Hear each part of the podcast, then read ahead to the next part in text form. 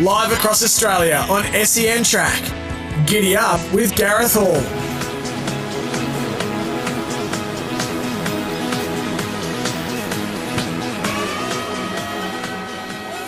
Welcome back to Giddy Up, Gareth Hall with you um, on this uh, Wednesday morning. It's 8.47. Toby Liston joins us from Three Bridges Farm in country Victoria and Toby obviously plays a major part at these sales, sells all of his horses on the Gold Coast and then he has the rest of the year off. Toby, hello to you, mate. Yeah, morning, welcome. Thanks How, how's what's happening in Victoria? you okay um, where you're based? There's a lot of rain once again, so we're thinking of everybody, country Victoria. Yeah, no, we're fine. We had 30 mils, but other parts of Victoria had sort of six inches, so they'll be doing it tough. Thinking of them while we're up here in the sunny, sunshine Yep. coast. Um, how's your sale looking?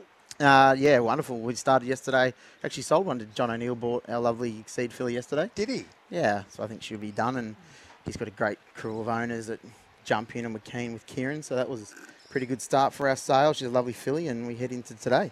The great Johnny O'Neill.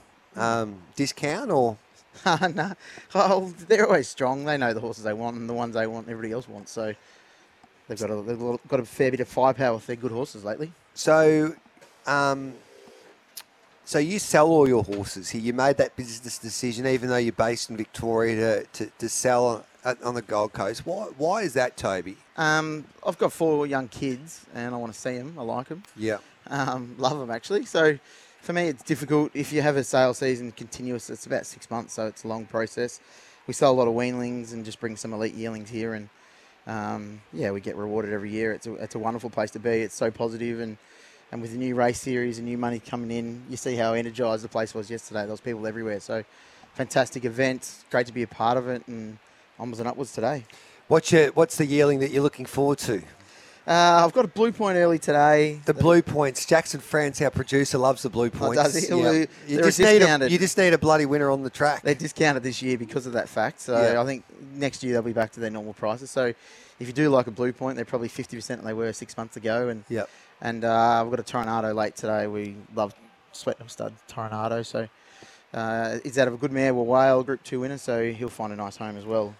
Um, and you got your big one on Friday, haven't you? Yeah, we sell th- nine this week, six on Friday. So big day Friday. And yeah, the big boy goes through Friday morning. He's a, yeah, a special animal. So Houtzen or uh, Yeah, actually, I was saying one night, I, just before the Everest, we spent six hundred thousand on the slot. We actually purchased the slot late. yeah, yeah. and um, I was sleeping, just going to bed, couldn't really think much, and I listened to a, a podcast on a punting one, and somebody said it was Hawkbury on her was French for can't win the Everest, and I went to bed. On. Oh, God, Is I it was- really? God, Nah, it's not. I was just somebody said that because they thought she was no chance, and geez, I was wild going to bed. But um, she performed. She finished fifth. She was the first mare home ever. Um, she beat Nature Strip that day, but he probably wasn't on. But had it been a things could have been different. We could have finished a bit closer, but it was good for the family. Like um, to have a good a good a good race mare like that, and yeah, it's it's amazing to sell an I Am Invincible colt out of her and. How much do you reckon? No, I don't, know. I don't know how long's a piece of string, but ours are here for sale. He'll be sold, and we'll get him on the market early, and the market can decide what he's worth. Those good mares, you must have been like she. She reached a. She was trained by Chris Waller, um, and she reached an Everest.